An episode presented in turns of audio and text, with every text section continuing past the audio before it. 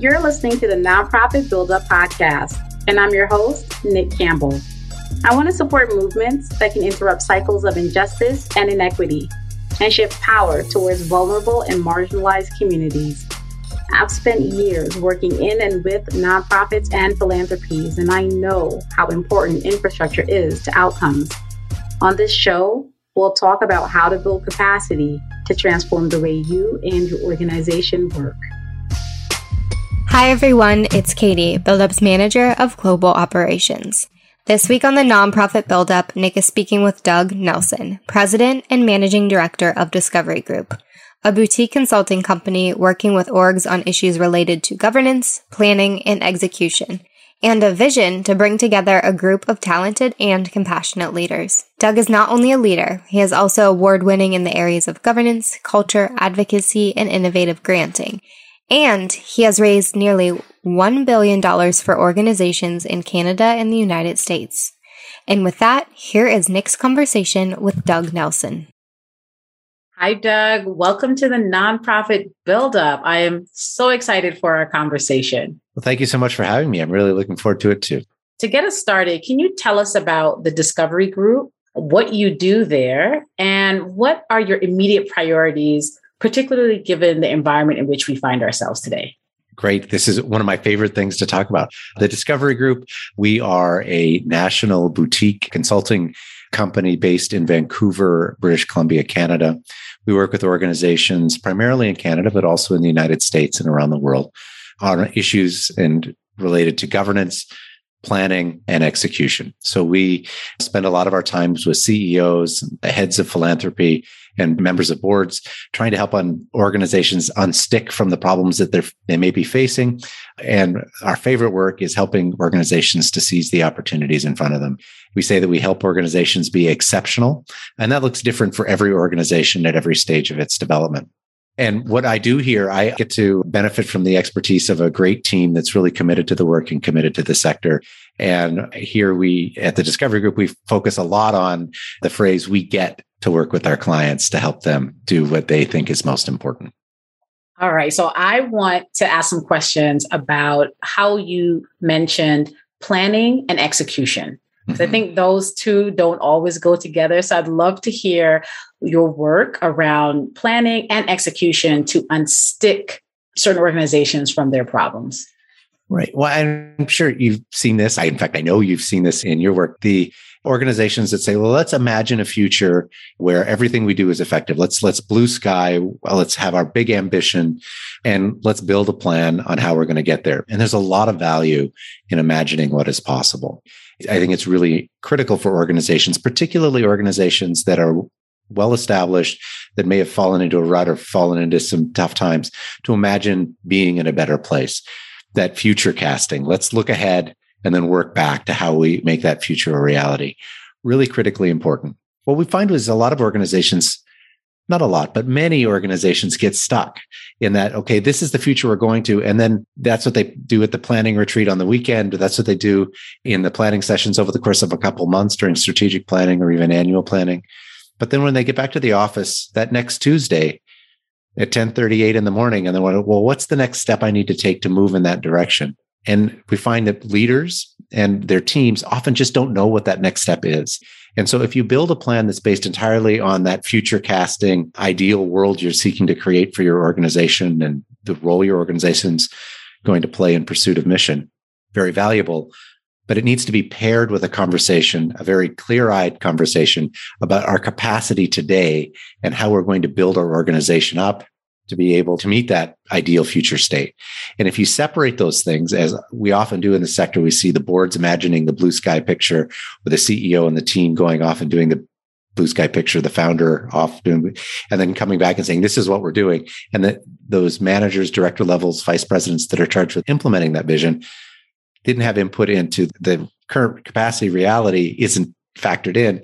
And so you just a lot of frustration, things don't work those early wins don't happen and the plan starts to gather dust and the CEO typically ends up updating her his resume. Very true. I, I, agree with that. And I think that a lot of plans, you can see them sort of go off the rails at implementation or they just don't even get going at all. So i like that you're you're peering in and being really thoughtful about planning making sure that implementation is part of that planning. So when you talked about working with organizations doug who do you actually work with? What kinds of organizations? Do you work only with grant makers, for example? Are you working with organizations that are engaging direct service? Is it a combination? We'd just love to hear more about the kinds yeah. of organizations that you spend your time with. Our work is primarily in, we call it the social profit sector, but in the charitable sector, organizations that are raising money and granting is where a large part of our business is health foundations, hospital foundations. We do a lot of work with post secondary institutions, colleges and universities, as well as some direct service delivery organizations, international development organizations, as well as some social service organizations. I find it, there is such a tremendous advantage in working across the sector with different kinds of organizations because good ideas are good ideas in a lot of organizations and great leaders, meaning our clients, are able to translate the learnings from a different sector that they may not be paying attention to that we can maybe bring to the table into something that's going to be meaningful and actionable for their organization. So we feel it's really important to have that diversity and tends to be medium to large size organizations that are raising and granting money that's a really good picture into the kind of organizations that you're working with. And I know we talked about the planning and execution work that you're doing, and I'd love to pivot into the governance work mm. that you spend yeah. your time on and the kinds of questions that you're seeing there. What kinds of issues are boards coming to you with, organizations coming to you with around governance, their board composition, their governance structures? You know, I these are the conversations that I just hope come into my inbox or over my phone every day. You know, we're two years into the pandemic and people trying to make sense of the world around them and the role that their mission serves in this new world. And some organizations have managed it quite well.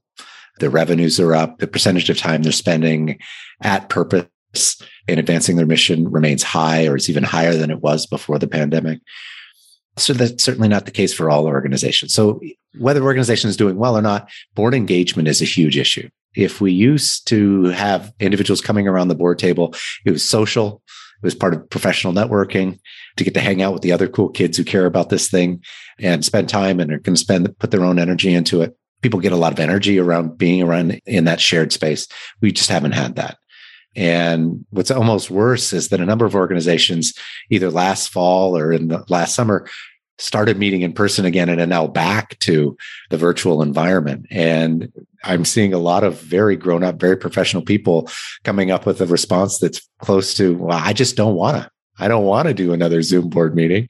And I'm sure you can appreciate this as a facilitator often of these board sessions. I don't really want to do another seven hour Zoom session either. It's kind of committing harm to the people who are participating. So engagement's a big issue. And there's lots of strategies that organizations can deal with that. Saw a great thing. We've incorporated moving from Zoom fatigue to Zoom stamina. So building up our strength rather than focusing on the negative and strategies that we can do that. Some really quick ones around boards. Limit the size of board packages. Get it under 40 pages.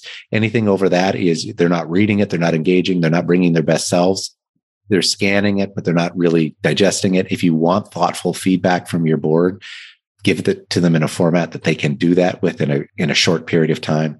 Another one is label what you want on an agenda. Very simple, very, very tactical. Are we asking the board to decide? Are we asking the board to give advice? Are we asking the board to explore an issue that is external to our organization or potential area where we're going to move in or move, start a new program or raise money for? Are we exploring this? Or are we asking our board members to act as ambassadors? Are we asking them to advocate? Are we asking them to help fundraise? Are we asking them to help evaluate the work that the organization is doing? Be really clear what you're asking your board members to do. And it's like, yeah, okay, the more tangible, specific the ask you can make, the more likely they are to do it, the more likely they are to be engaged, and the more likely they are to say, what else can I do? And that's often what we're looking for when we want it, when we've got these, these smartest kids in class around our board tables, that we want them acting as champions for organizations. And no longer is it going to be acceptable to play death by PowerPoint and just have board presentations of people reading notes that were provided to them as you go through slides. It's just not going to work. It's no fun and it doesn't work. So engagement's a huge issue. And also a number of organizations that sort of went to ground a little bit that felt like the pandemic wasn't their issue. So in fact, initial, let's just wait and see what happens. They're finding it really hard to get up off the ground. So they went quiet and now they're trying to reinvigorate their own energy, their own staff, their own donor base, their own stakeholders that they work with, the clients that they serve. They're finding it really difficult to re-energize and they're needing to find really tangible pivot points for the strategy to, to sort of push off and say, this is our new direction, that this is the direction we're going to follow. And those are organizations that typically have had leadership changes over the course of the pandemic. So CEOs or significant board turnover during, during the last couple of years, where there really isn't that deep connection to the organization in the before times. So there's a searching that's happening with those organizations. And those tend to be really interesting problems. And you have high, people highly motivated to solve them. It's, it's great work from the consultant's perspective. And I think really critically important for, for the clients and their, and their mission.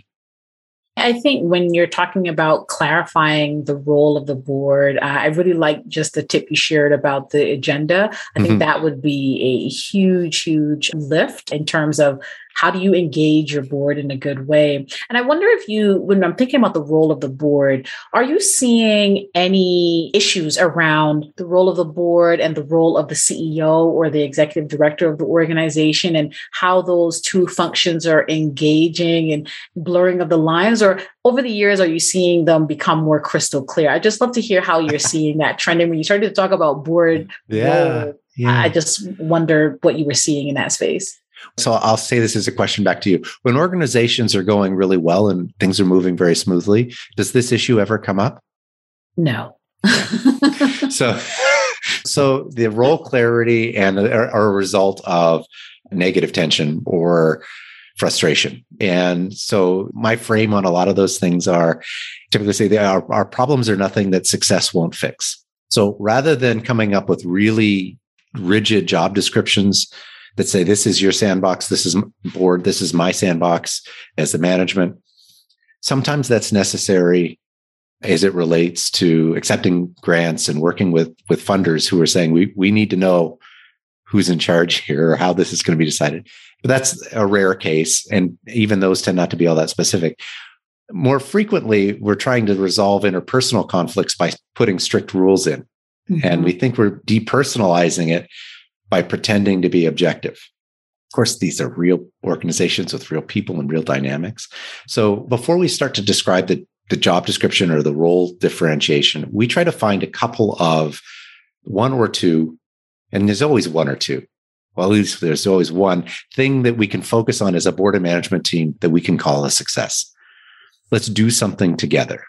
Let's plan this next committee meeting. If it's really if things are really bad let's let's break it down to a really small and let's find something to declare success on and talk about why that worked. Mm-hmm. and have that conversation from a position of strength and success and momentum in the direction we want it to go rather than leading with it from the position of conflict. The conflict is there. We're not pretending it's not.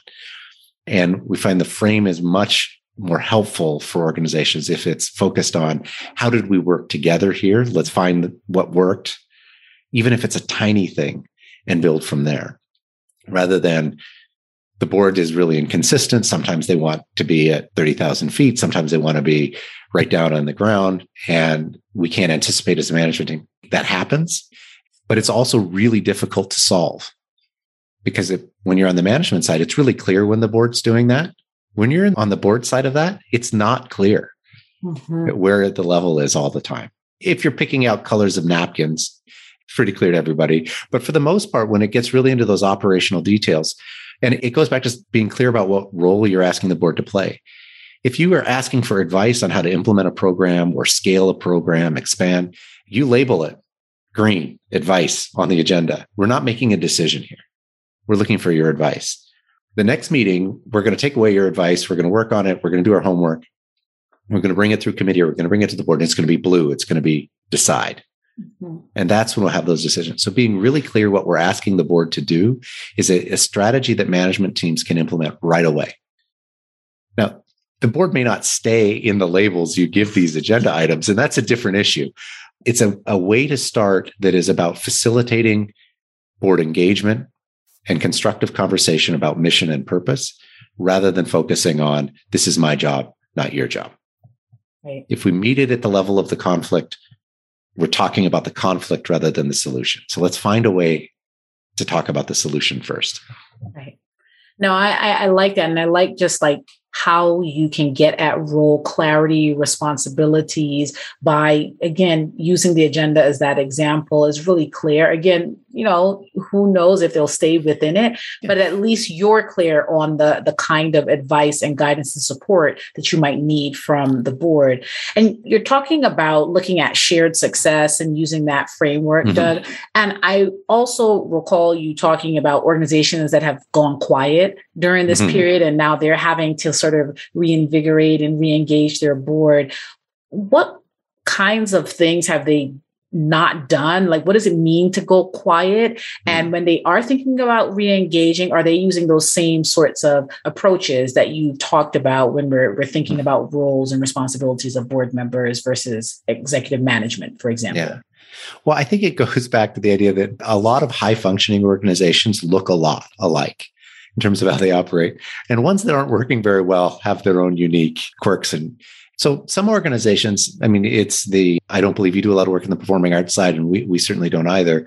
But what a difficult field to be working, part of the sector to be working in right now, where where literally, you know, the, the houses went dark and they weren't doing what they were valued for. So some have seen their their patrons step up and fund them very richly to ensure that they survive, which is some good news stories. But a lot of organizations have struggled mightily.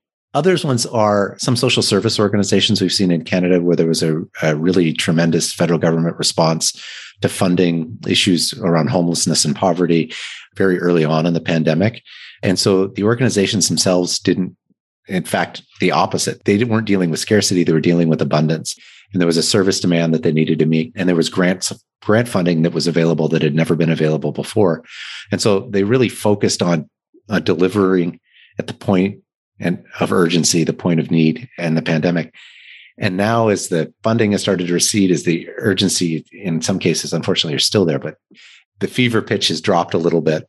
And how do we run this organization again? What actually are we anymore after we've turned ourselves inside and out to deliver? That's the positive side of organizations that have sort of lost that governance focus on, on their direction. Others really just stopped in their tracks. And I've seen the great resignation and those middle aged, the middle boomers that were thinking they were going to work for another five or six years that are like, you know what, I don't want to do this anymore. And they've stepped out a mm-hmm. few years earlier. Those organizations are looking at replacing leaders, opportunities for reinvigoration. But often leaders who are retiring and, the, and leaving under those circumstances aren't leaving the organization at the top of its game there's been some slowing down there's been some breaking there's been the momentum has started to come off. And we're seeing a lot of organizations for whatever reason needing to get the momentum going again. And that momentum fundamentally comes down to purpose. What are we here to do? What is the change we seek in the world? How do we do it? And the boards that are really successful and if you're on the management side provide this clarity. If you're on the board side ask for this clarity. How is it that we fund the work that we do. Understanding the financial levers of the organization is critically important. It doesn't diminish from mission, and it is the only thing that allows mission to advance. If we don't understand how the organization is funded, how programs are funded, what our strategic choices are, sometimes you, it costs a lot of money to raise money to do a certain thing, but we do it because it's important. So mm-hmm. saying we're we should cut any fundraising program that doesn't have a return of X or Y means we won't be doing our, some of our most valuable programs.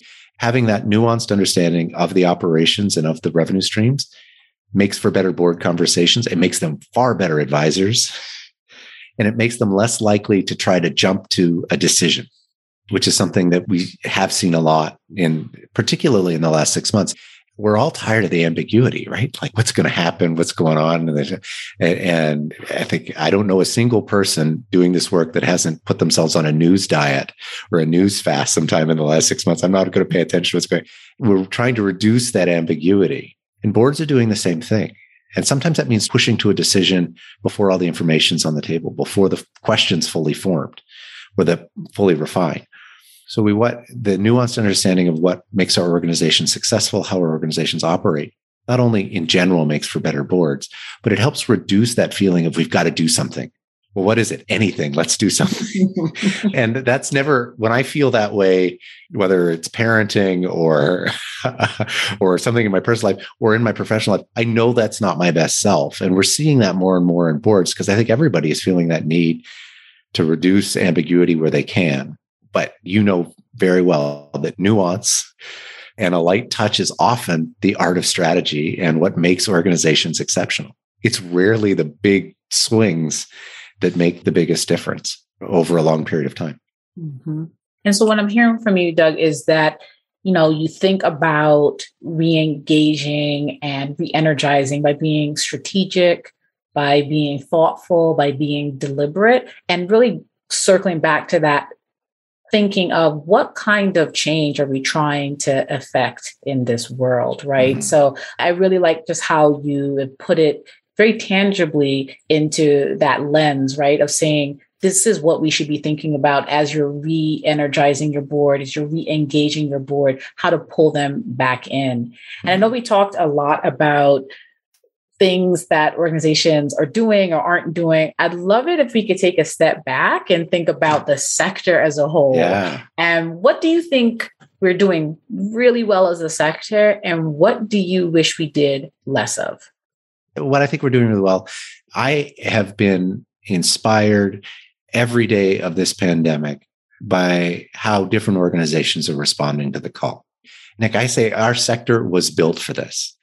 The social profit sector fills in the gaps where government can't or won't. It solves problems that are often too complex for the private sector to step in comfortably or successfully. And so we deal with problems that other sectors simply cannot get at, can untie. And in the face of all of the challenges that have faced the Western world, the entire globe over the last two years, it has been incredibly inspiring to see how organizations have stepped up. And there are particular organizations that have done an exceptional job. And, and you know, you're in this too. You know that those leaders that are doing it, and they're not always the leaders of the biggest organizations with the biggest budgets. It's often organizations that have really specific, narrow mandates. Are they ever leading the most exceptional organizations? And so, to me, I think in general, as a sector, we have stepped up in a way that is better than we, we could have hoped, better than many would have expected. And I hope it continues that way. There's two things in terms of what I wish we did better. So, and they sort of they play off to each other. My biggest concern about our sector in general is that the world around us is changing faster than the work within us. So the world outside of the social profit sector is in a lot of flux, a lot of change, some good, some bad. Some days it feels like a, a lot bad. And within our sector, we're slow and we value the good and the gray, uh, the safe and the, the well trod rather than the new path. And we find a way, as much as we talk about wanting to celebrate failures and fail fast, I don't see it very often. And that space to take risks, that space to deliver differently, to show up differently in pursuit of mission is something I would wish for all leaders in the social profit sector.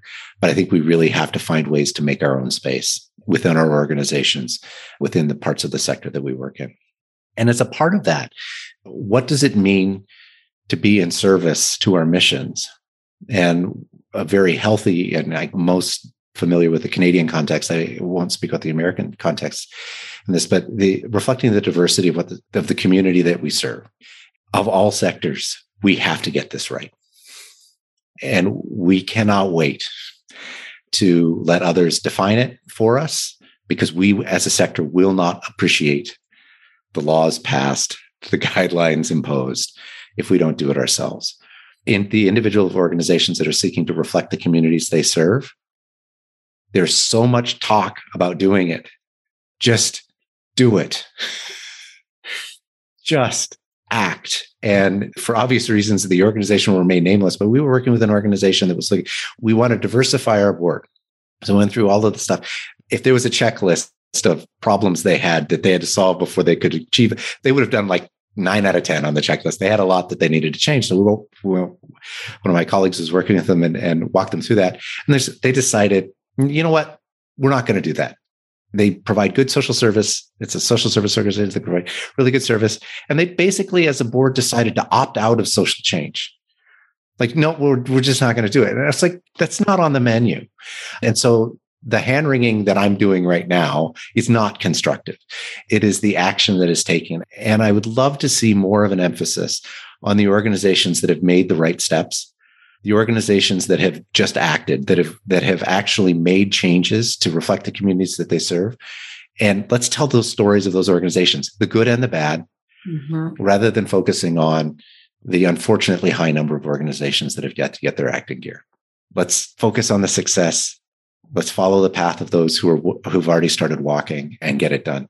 And I still am hopeful that we will do it. Like I think as a sector, I think we have more opportunity to do that than most. And we have fewer rules on us than others.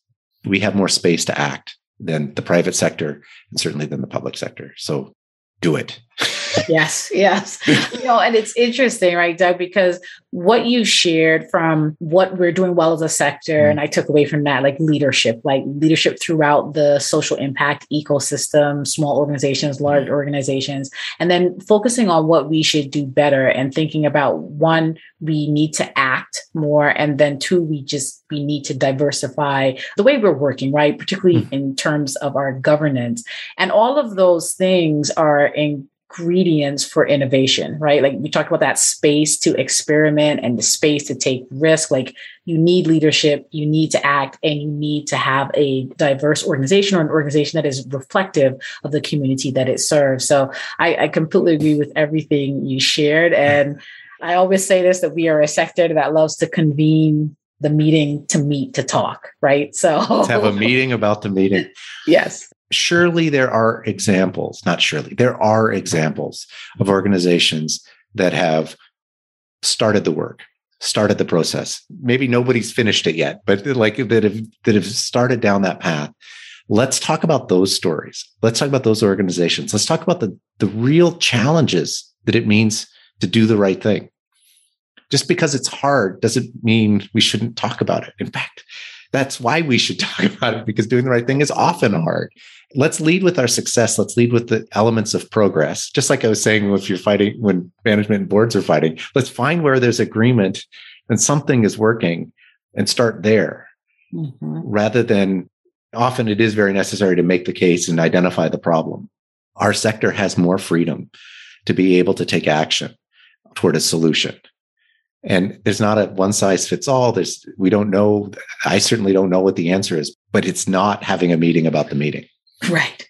No, agreed. And there's a there's a reason that we say that we only work with brave organizations, so brave nonprofits and philanthropies, mm-hmm. because they, you know, all of our clients, they are ready to act, right? They are ready to lead and step into uncomfortable spaces. And those are the kinds of organizations and leaders that you want to work with. It's challenging the work that we're we're all doing, but we're going into it because we're thinking about that change that we want to to see throughout the world. So yeah. Agreed. Well, and I would imagine a lot of the knowing some of the people that you've worked with in the past, I would imagine sometimes they're ready to roll and just and your job is like, whoa, whoa, whoa, whoa, whoa. wait a second. Wait a second. You you got some work to do before you're ready to Right, right. Maybe pack a lunch before you go right. on this trek. Let's and you want that, right? Yeah, no, agreed. You know, we talk a lot about infrastructure and I'd love to hear how you are helping organizations build out their infrastructure in such a way that they can have this engaged board. They can have this executive leadership that knows how to work closely with their board members and clear on or getting clear on roles and responsibilities and thinking about planning. How do you all think about infrastructure and strengthening organizations so that they are best situated to do their greatest work. You do such great work with organizations that are new or newly forming. I know you do work with other organizations too, but you, you other conversations you've had about working with great idea, great vision. Okay, now let's build something around that so that we can get some traction and move it forward. A lot of the clients we work with are built entities that are looking for the traction to move. A lot of the infrastructures there, it just hasn't been well maintained sometimes or it's been built up in some areas but not in others and so the organization can't move as a cohesive whole and i wish there was like a snap fingers and here's the answer but the, it we spend a lot of time working with organizations on what is it we want to achieve not And often I will walk the long way around the block to avoid having to talk about mission and vision. We talk about value proposition, like what is the value that we contribute to the world? Why would someone want to fund us? Why would somebody want to give to us? Why would someone care if we delivered this service? What value does the person we deliver this service for take from the service? Do we understand what we're doing in the world? That value proposition. Get that right and spend more time than a lot of people are comfortable with on the value proposition particularly high D decider type people, type A personalities, make sure they're all really frustrated and that you've probably spent almost enough time. Get that value proposition. And then what are the elements that are going to drive it? So going back to what are the business drivers? Where does our revenue come from? Where does our revenue spend? How do we invest our revenue in our internal infrastructure and our investments to purpose? What are we doing? Where does our money come from? And then how dynamic are those revenue streams? If we doubled our investment in this, would we get twice as much money? If we double our investment, would we get 50% more money? And is that a, still a good investment?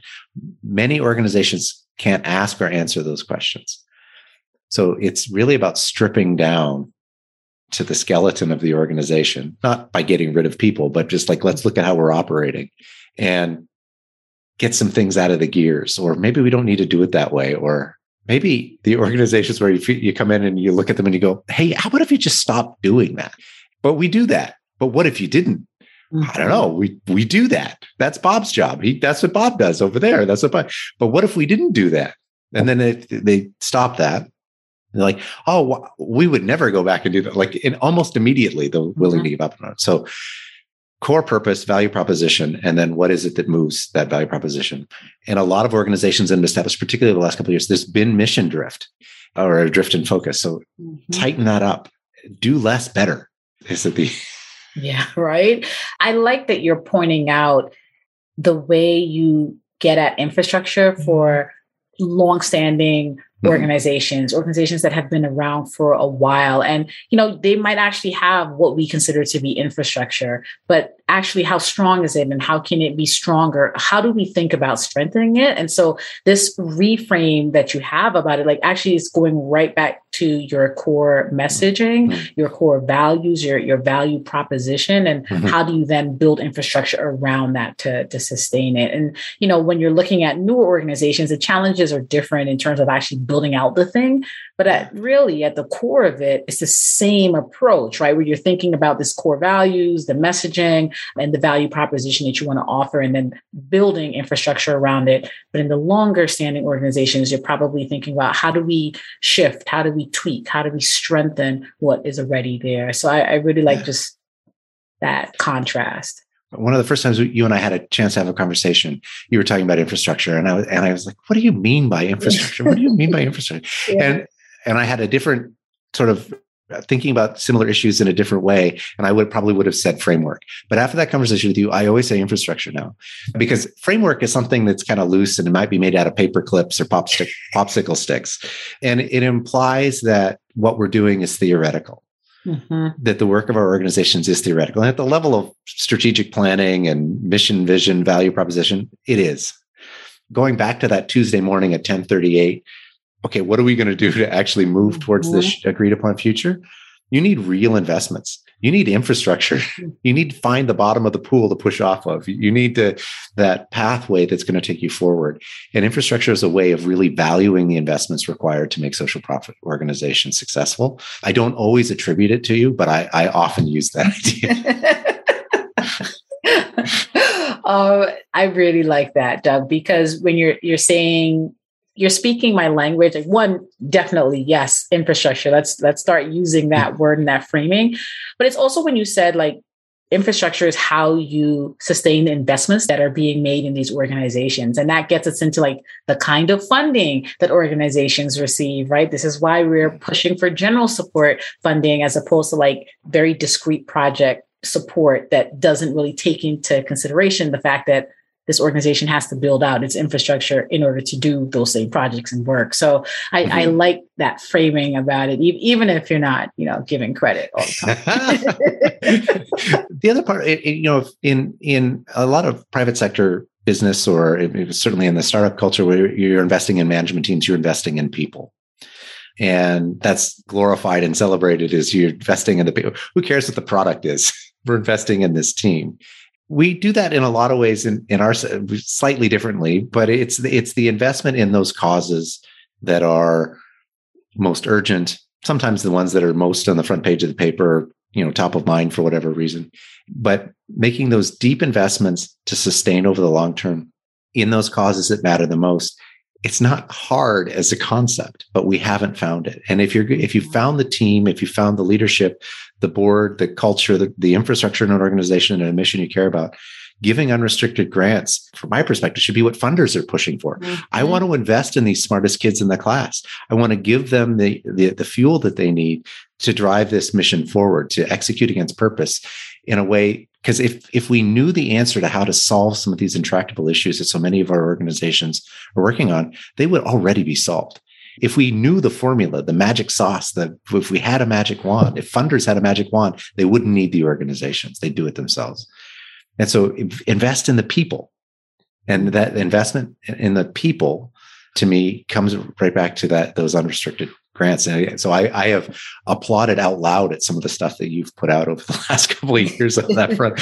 yes. Because if you care about the cause, the people that work in this all the time and have dedicated their lives to do this work are probably going to have some pretty good ideas about doing things slightly differently to get something done. Yeah. No, agreed. I, I think we're definitely on the same page because I think about what if you could provide funding that showed up as an investment in the organization such that people within the organization had space to be creative, mm-hmm. space to take risk because they weren't just being funded project by project, they were being funded invested in, right? And so that comes in the form of actual cash going into the organization, but also extra visibility, additional support and resources coming from funders and just building on that relationship of what could that look like and how much stronger could the social impact ecosystem become, right? When we start to reframe support in terms of this is general support. We are investing in your organization and your work.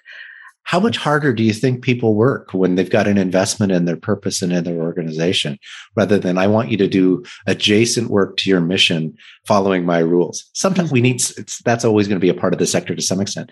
But if you want to really energize an organization, significant investment in, into the organization as a whole, I think you're going to get more mission delivery out of it than being really prescriptive. Agreed. Doug, I think I could literally keep talking to you for hours about this because this conversation is at the right level, right? So we're talking, you know, you started off talking about your work this way, mm. like thinking about blue sky and envisioning what could be, but then also thinking about how do we practically work through from that blue sky picture to where we're actually implementing it, right? And what does it look like in terms of the go forward? And so I feel like this conversation has been a lot of that, like thinking about what could we do within the sector and then how do we actually get there? So I think that again, your responses, your insights have been so invaluable. And oh. I would love to ask you a question that okay. I ask all of our guests to help us continue to build knowledge through books and people we should learn from or about to close us mm. out. What book do you think we should read next, or what artist do you think we should be paying attention to? Okay, so I'm going to I'm going to put in my oar in the water for some Canadian content for your listeners. So one of my favorite authors is a Canadian historian. Her name's Margaret MacMillan, and the book that she's most famous for is Paris 1919. So it, it was one of the the first looks at leveling out everyone who came to the Paris Peace Conference at the end of World War One. So rather than just looking at the superpowers and how they've dealt with it, it was looking at every delegation that came. And there were like hundreds of delegations that came at the end of the First World War. And she describes the complexity of putting understanding the world as it was after it had been shaken up. And I think that's kind of where we are now.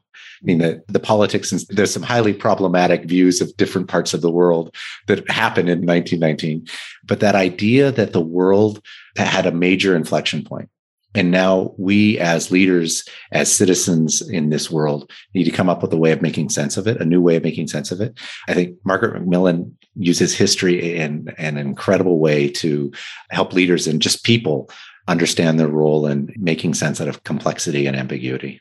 I love that. I'm going to make sure that we put that in our show notes so that our listeners can have access to that as well. And Doug, seriously, thank you so much for your your oh. time today and for your amazing insights. I think this conversation has really been tremendous and you've shared real knowledge that leaders can practically use in their own organizations to help them build bravely and that's what it's all about. So, thank you again for joining us today. Thank you very much for having me. As we wrap up this conversation, we wanted to share more about BuildUp Advisory Group, a member of the BuildUp companies. BuildUp Advisory Group specializes in infrastructure design, helping philanthropists, philanthropies, and nonprofit organizations build their infrastructure. We offer our clients a unique combination of unparalleled technical, operational, and governance expertise, international grant making and giving experience, as well as cross and intra border based leadership. We structure funding awards and complex grant making solutions and help our clients successfully navigate some of the world's most difficult regulatory environments. If you would like to explore how BuildUp Advisory Group can address you or your project specific needs, you can find the link to schedule a discovery call in the show notes. Thank you for listening to this episode of Nonprofit Buildup. To access the show notes, additional resources, and information on how you can work with us, please visit our website at buildupadvisory.com. We invite you to listen again next week as we share another episode about scaling impact by building infrastructure and capacity in the nonprofit sector. Keep building bravely.